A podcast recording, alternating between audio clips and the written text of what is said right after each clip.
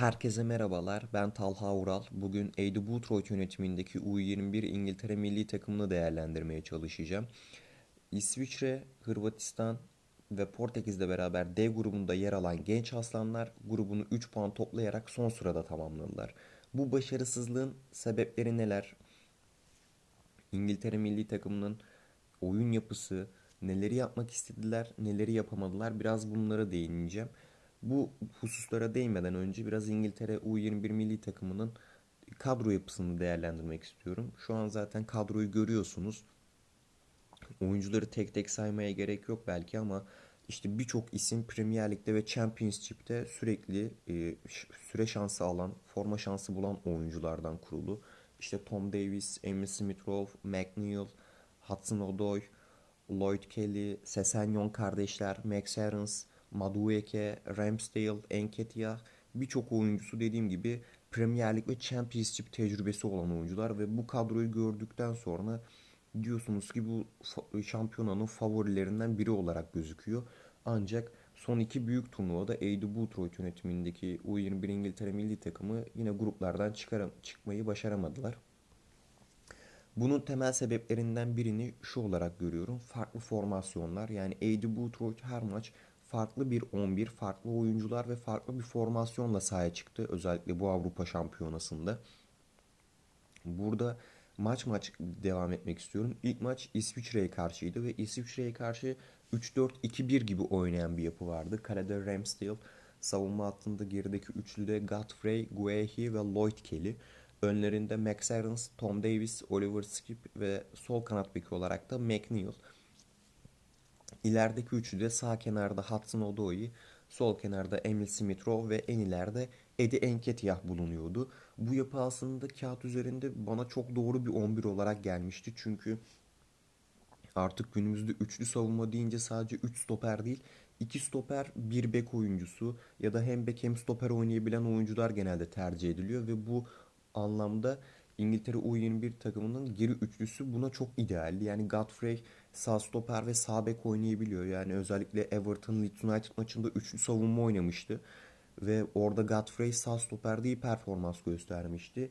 Aynı zamanda sağ bekte oynayabildiği için bu mantıklı bir tercihti. Ortada Guehi ve sol stoperde Lloyd geliyor. Lloyd Kelly zaten normalde sol bek orijinli bir oyuncu. Bu anlamda geri üçlüyü çok doğru bulmuştum ve kanat beklerinin de iki bek oyuncusu olarak değil bir kana, kenar oyuncusunu kan, kanat bek olarak bir de normal bek oyuncusunu kanat bek olarak kullanıyor artık günümüzde üçlü oynayan takımlar. Bu anlamda da yine sağ kanat beki Max Aarons ve sol kanat beki McNeil'ın olması bana çok mantıklı gelmişti açıkçası. Zaten ileri uçta da Hudson Odoi, Emil Smith-Rowe ve Enketia üçlüsü de çok iyi bir üçlü. Ancak İsviçre'ye karşı bu kötü oyunun sebebi aslında şuydu. İsviçre milli takımı 4-4-2 şeklinde ya da zaman zaman saha içerisinde 4-6-0, 4-3-1-2 gibi değişimler yapabiliyordu ve bu değişimleri kendi bloklar arasındaki mesafeleri çok kısa tutarak yapıyordu. Aslında böyle bir takıma karşı İngiltere'nin çok daha efektif, çok daha fazla topla oynayan, rakip yarı sahada bol pas yapan, kilidi açmakta zorlanan bir İngiltere milli takımı düşünüyorsunuz. Skoru da görünce 1-0 kaybettiler maçı. E, bu anlamda bakıldığında dediğim gibi rakip yarı sahaya oyunu yıkarsınız, kilidi açmakta zorlanırsınız ve rakip kendi kontra ataklarıyla, geçiş oyunlarıyla golü bulabilir. Ancak rakibin kendi bloklar arasındaki mesafeleri çok kısa tutması İngiltere'nin rakip yarı sahaya hiç geçemeyeceği anlamına gelmiyor bana göre.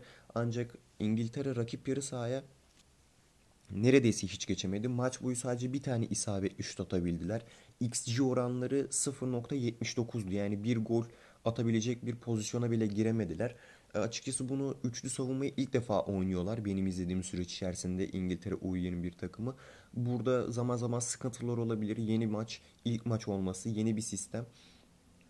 Bu yüzden açıkçası çok e, olumsuz yaklaşmamıştım ilk maç sonunda. Ya evet istedikleri oyunu oynayamadılar ama ilk maçın günahı olmaz diye düşünüp ve farklı bir formasyon denemeleri açısından çok sıkıntılı olarak görmedim. İsviçre'de de zaten Toma ve Endo ile beraber çok iyi geçiş oyunları oynadılar. Sağ kenardan çok etkili geldiler özellikle. Burada da İngiltere'nin ilk defa üçlü savunma oynuyor olması gerideki kurguda zaman zaman geçişlerde hatalar yapmalarına neden oldu. Bir sonraki maç Portekiz'leydi ve Portekiz gerçekten şu ana kadar grup maçlarından grup maçları oynandı ve grup maçlarında en iyi oyunu oynayan takım bana göre Portekiz. Gerçekten birinci bölgeden ikinci bölgeye geçişi çok rahat yapabiliyorlar. Oyunun yönünü çok rahat değiştirebiliyorlar. Dar alanda paslar yapabiliyorlar ve 4-1-3-2 gibi oynuyorlar aslında ama kenar beklerini, bek oyuncularını rakip yarı sahaya yığıyor ve kenar oyuncuları içeriye kat ederek merkezde sayısal üstünlüğü sağlayan bir Portekiz milli takımı var. İngiltere milli takımı zaten Portekiz'e karşı XG oranı 0.18 yani bu da demek oluyor ki 100 maçta 18 gol atabilecek bir pozisyona girdiğiniz anlamına geliyor. Gerçekten hücum anlamında İngiltere milli takımı çok çok sınıfta kalmıştı ve o maç savunmayı da çok iyi yapamamışlardı. Bu maçı 4-4 4-2-3-1 şeklinde başlayan bir İngiltere milli takımı vardı. Farklı bir 11 ile sahaya çıkmıştı Aidy Boothroyd. Yine yine kadroyu değiştirdi. Bu sefer sağ bekte Tanganga, stoperdeki Godfrey ve Guehi'yi korudu. Bu sefer sol kenar bekinde Sesenyon'u kullandı. Sol kenarda ise abisi Ryan Sesenyon'u oynattı. Orta alanda Oliver Skip, Tom Davis ve Emil Smith Rowe'u orada oynattı. Sağ kenarda Maduike ve ileride Enketia. Aslında bu 11 bana yine üçlü mü oynayacaklar? Yani Sesenyon kardeşler kenar bek olarak oynayıp Tanganga, Godfrey, Guehi üçlüsü mü oynayacak diye bir soru işaretleri vardı maçtan önce kafamda. Ancak normal bir 4-2-3-1 oynadı. Burada Emil Smith Rowe'u daha çok ikinci santrfor olarak kullanıp zaman zaman geriye geldiği bir yapı vardı. Ancak Portekiz dediğim gibi merkezde çok iyi sayısal üstünlüğü sağladığı için ikinci bölgenin tamamen üstünlüğü Portekiz'e aitti. Ve Portekiz 1 dakika 43 saniye boyunca İngiltere'ye topu göstermedi. Bu topu göstermediği dakikada da sadece kendi bölgesinde değil birinci bölgeden ikinci bölgeye geçişlerin sağlandığı İkinci bölgeden oyunun yönünü değiştirildiği, dar alanda kısa pasların yapıldığı tekrar birinci bölgeye geçiş ve geriden oyun kurmayı tekrar yaptılar ve bu sefer üçüncü bölgeye tekrar topu taşıyabildiler. Gerçekten harika bir set oyunu oynamıştı Portekiz. Zaten maçı da 2-0 kazanmasını da bildiler. İngiltere dediğim gibi bu XG oranında 0.18'di. Gerçekten bu iki maçtaki toplam girmiş olduğu gol pozisyonlarından çıkan XG oranı 0.87. Gerçekten bu takımın, bu kadronun hücum setlerinin olmamış olması İleride çoğalamıyorlar. Pas kombinasyonları yok. Asist sonra koşu yapan oyuncuları yok. Kilit pas atabilecek oyuncuları yok. Bir tek bu kilit pas özelliği olan oyuncu oyuna girdikten sonra etkisini gösteren Eze'ydi ilk iki maçı dahilinde. Eze dışında kilit pas atabilecek bir oyuncu rolünü hiç göremedik. Ne savunmayı çok iyi yapabildiler ne de zaten hücumda hiç varlık gösteremediler dediğim gibi. Ne Golden Zone'da topla buluşabildiler ne asist zonda topla buluşabildiler. Üçüncü maçta Şöyle ki Portekiz'in ilk iki maçını kazanmasından dolayı diğer takımlar eğer İngiltere Hırvatistan'ı yenerse diğer 3 takım da 3'er puanda olacaktı ve İngiltere'nin gruptan çıkabilmesi için Hırvatistan'ı iki farklı yenmesi gerekiyordu. Bu yüzden maç boyu biraz da telaşlı oynayan bir takım vardı sahada İngiltere'de. Gol bulabilmek için her şeyi deniyorlardı. Gerçekten 3. maçta ilk iki maça göre çok daha iyi bir ofansif performans gösteren İngiltere milli takım vardı. Penaltıdan golü buldular Eze ile birlikte. 1-0 öne geçtiler. Ve 60. dakikadan sonra Hırvatistan'ı gerçekten e, kendi yarı sahasına itmeye mahkum bıraktılar ve Hırvatistan da zaten golü yiyeceğini sinyallerini veriyordu. Onlar da çok bir telaşlı ve aceleci oynamaya başladılar. İngiltere'nin 60'tan 90'a kadar oynadığı oyun yapısı aslında biraz beni şaşırttı. Çünkü daha çok dominant oyundu. Kilidi açmaya çalışıyorlar. Rakip yarı sahaya oyunu yıkıyorlardı.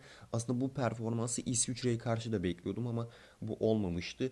Hırvatistan'ı geri ettiler ve daha sonrasında ikinci golü de buldular. 2-0 öne geçtiler. Ancak 2-0 öne geçtikten sonra İngiltere milli takımının hiçbir planı yoktu. Nasıl savunma yapılacağına dair hiçbir örnek, hiçbir çalışılmış bir e, antrenmanda çalışılmışın dışında bir performans gösteriyor gibiydi sanki oyuncular.